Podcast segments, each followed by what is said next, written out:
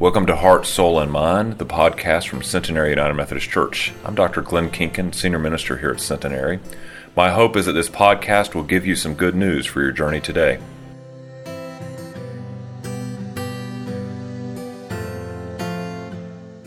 Again, friends, it is good to be here this morning to worship. Today we celebrate Father's Day. We give thanks for our fathers and our father figures in our lives. Tomorrow we celebrate Juneteenth and we remember and reflect on how we can commit to the work of racial healing and reconciliation. It is good to be here as siblings in Christ to worship and to celebrate the bonds of unity and fellowship that we have. As we come to the scripture this morning, our scripture lesson is uh, in Paul's letter to the Romans, the fifth chapter, verses 1 through 8.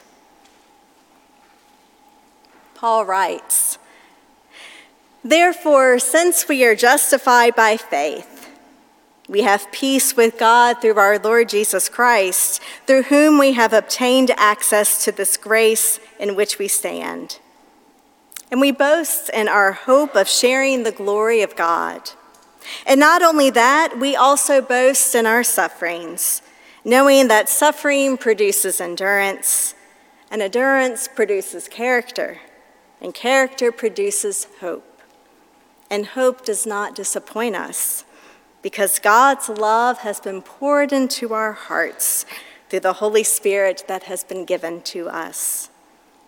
For while we were still weak, at the right time, God died for the un- Christ died for the ungodly.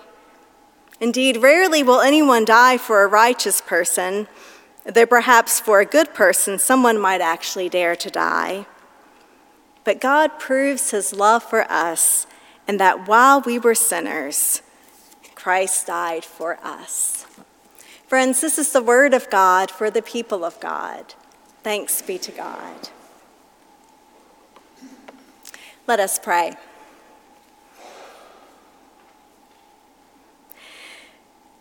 Gracious and loving God, again, we thank you for this time to worship, this time to orient our hearts to you, this time to receive your word for our lives.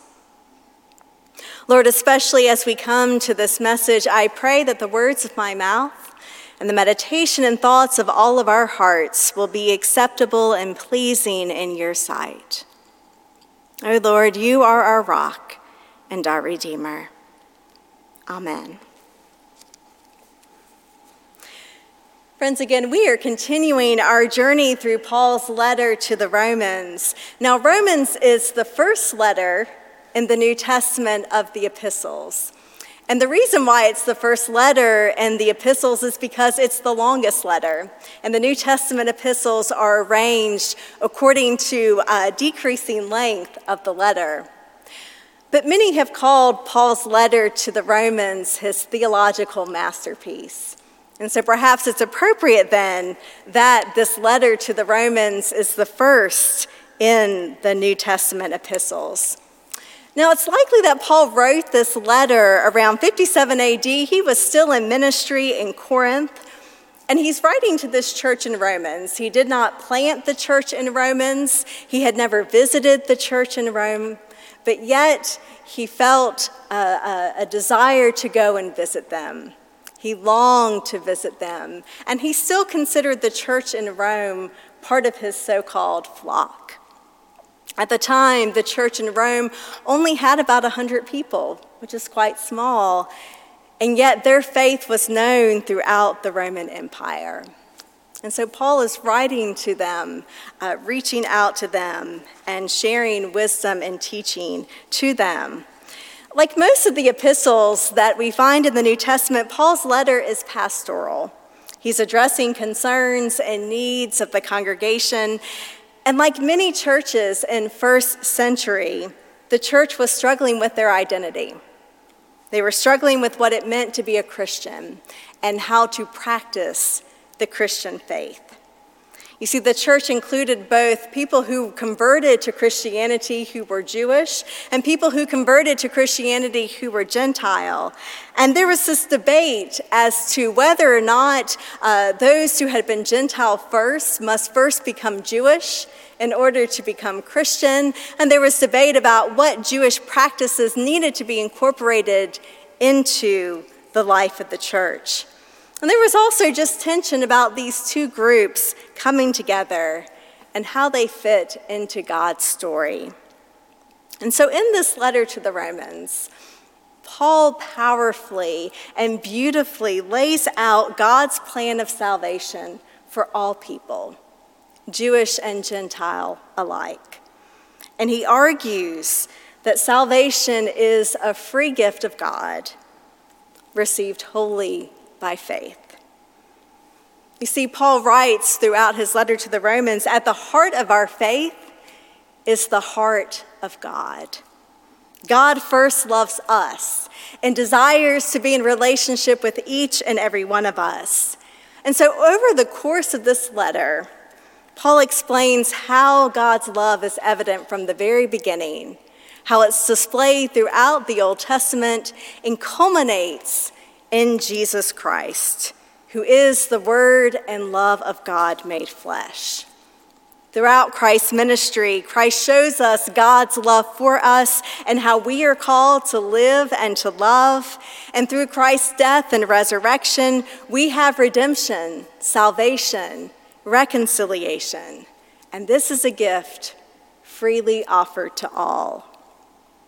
Paul goes on to show in Romans that faith is not just a checklist of good deeds. It's not even just about being a good person. It's not just a mental assent to a set of beliefs, because in all those things, we're going to come up far short anyway. As a perfectionist, friends, I can attest to that. We will come up short anyway. As much as we try, we cannot save ourselves. And so Paul writes that faith is a complete surrender of our hearts and our lives to God. It's a radical trust in Christ and who Christ is and what he has done for us, the one who can save us. As I heard recently said, Christianity is not a program, it's a person. It's a living relationship with our living God. And so our identity as the church and as individual followers of Christ is first and foremost in Christ.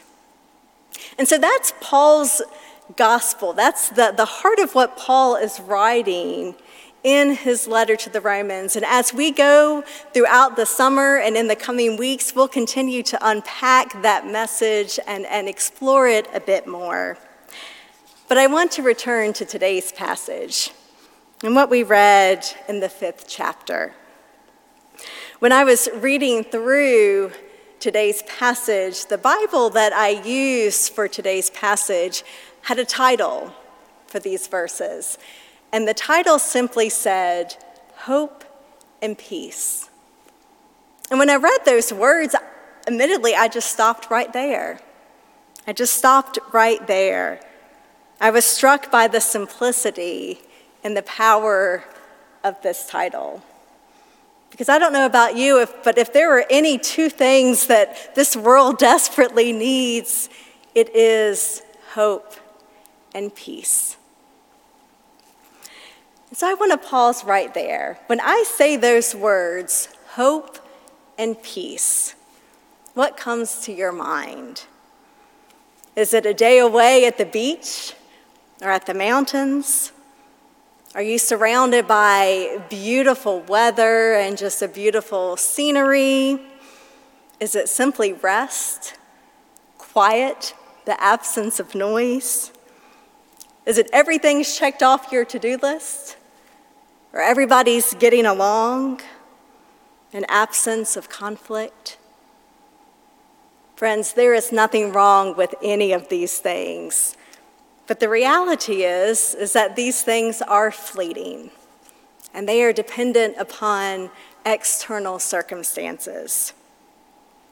And I don't know about you, but I know for me, there have been times where I have been in a peaceful environment and it's been nice and quiet, and my inner being is anything but. My mind is racing, I'm going over through other things, and I would not describe myself feeling a sense of peace. And so perhaps what may initially come to our mind when we're thinking about hope and peace is probably not the hope and peace to which Paul is referring. In fact, if we look further again at these verses in today's passage, we see Paul's talking about suffering and hardship challenging situations in life, adversity, circumstances we can't control. And the reality is, is that so much of our life really isn't spent in idyllic circumstances. Friends, it's probably fair to say that each and every one of us knows what it's like to journey through a difficult season. And maybe that's the season we're navigating right now. And if we're not navigating that season, perhaps a loved one is navigating that season. Perhaps anytime we turn on the news, we are reminded of the hardships and challenges and suffering that is in our world. Paul knew that reality. It's important to remember that Paul was not ministering to and writing churches while he was living a comfortable lifestyle. When we look in the book of Acts and we first encounter Paul, Paul is a Pharisee and he's also a Roman citizen. And both of those positions afforded him a great deal of power and privilege. And yet, when he became a Christian, things changed. He lost his status among the religious leadership. He was ostracized by many communities. He was imprisoned multiple times. He was tortured. And he was ultimately martyred for his faith. His reality was one of hardship and suffering.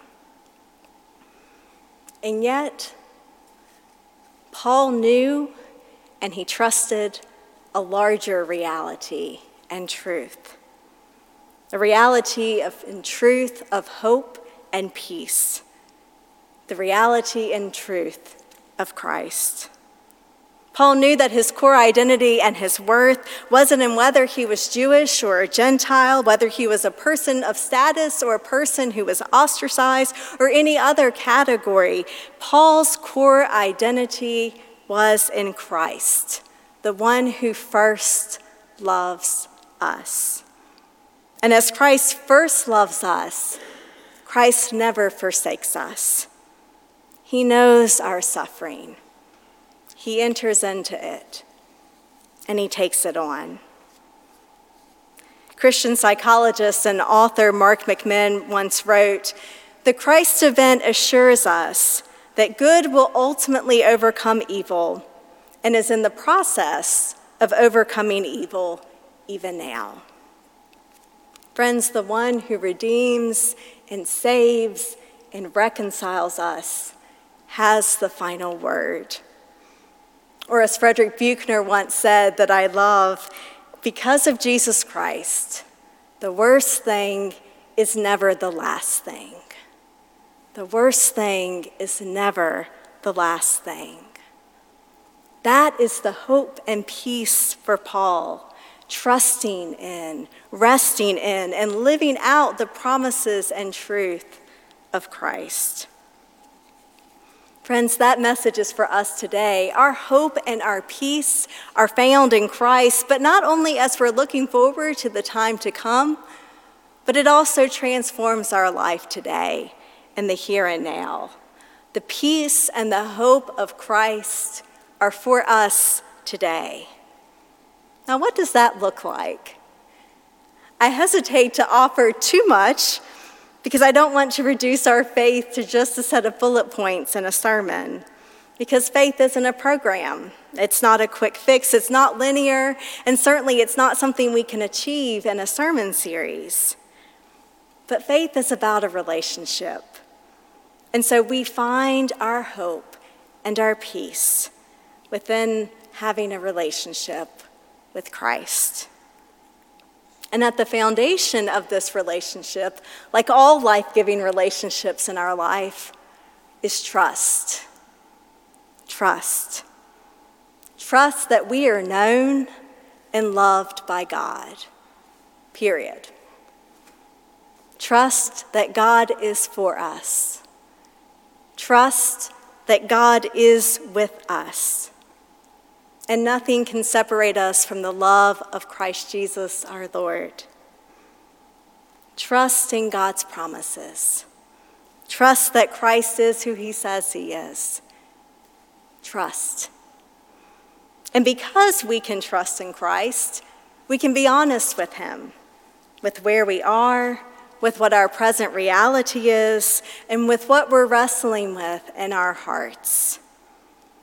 Friends, I don't know about you, but so often when we go through difficult seasons, we may feel tempted to sort of try to hide it or sweep it under the rug or find ways to avoid or cover up the challenges and the struggles that we're experiencing. But the good news is we don't have to do that with Christ. Christ is well acquainted with our suffering our grief, our pain, and our struggles in life. He bore it all for us. And it's when we're honest with where we are, when we invite Him into where we are in our lives, we create the space for God's grace to work, to heal, and to help us experience that hope and that peace that we have in Christ.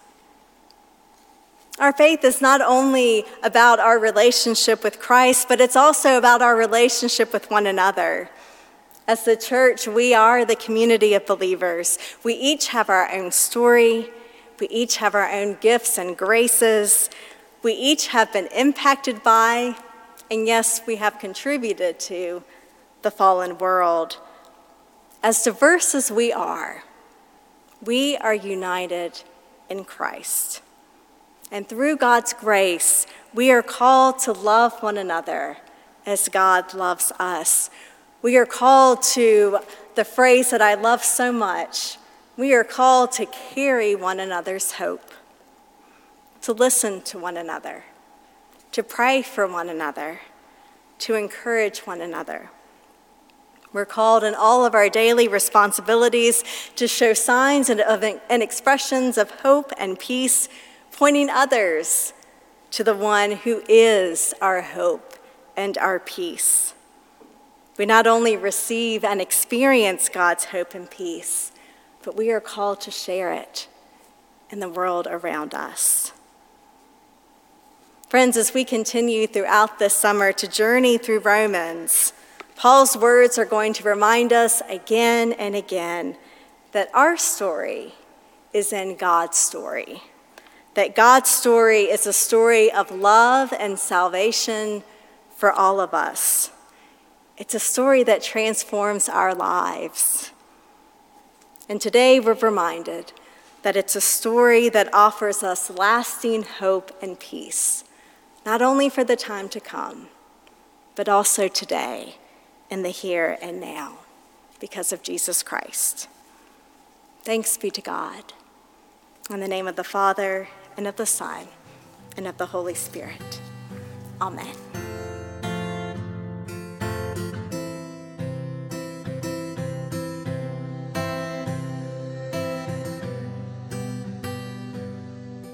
Thank you for listening to Heart, Soul, and Mind, the podcast for Centenary United Methodist Church. We hope that you will consider joining us for worship on Sunday mornings at 9 or 11 a.m. Blessings.